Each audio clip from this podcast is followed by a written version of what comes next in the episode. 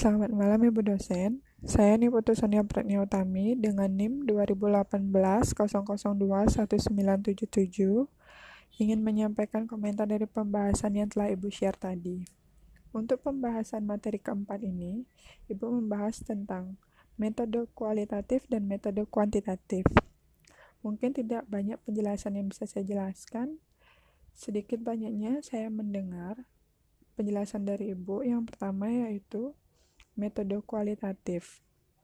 Metode kualitatif menurut para ahli ini yaitu penelitian terhadap perilaku, persepsi, motivasi, dan tindakan yang dideskripsikan dengan kata-kata, bahasa, dalam konteks alatnya.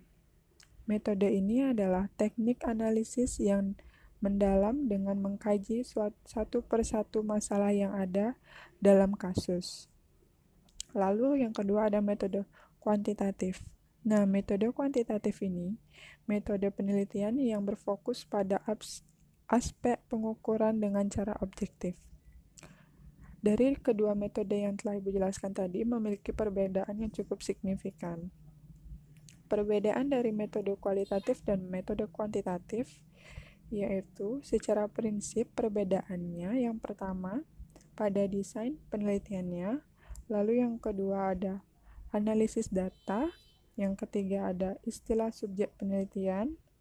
Yang keempat ada cara memandang fakta antara kualitatif dan juga kuantitatif tentunya. Lalu ada cara pengumpulan data, presentasi datanya, implikasi hasil, lalu ada tujuan penelitian, dan yang terakhir jenis datanya.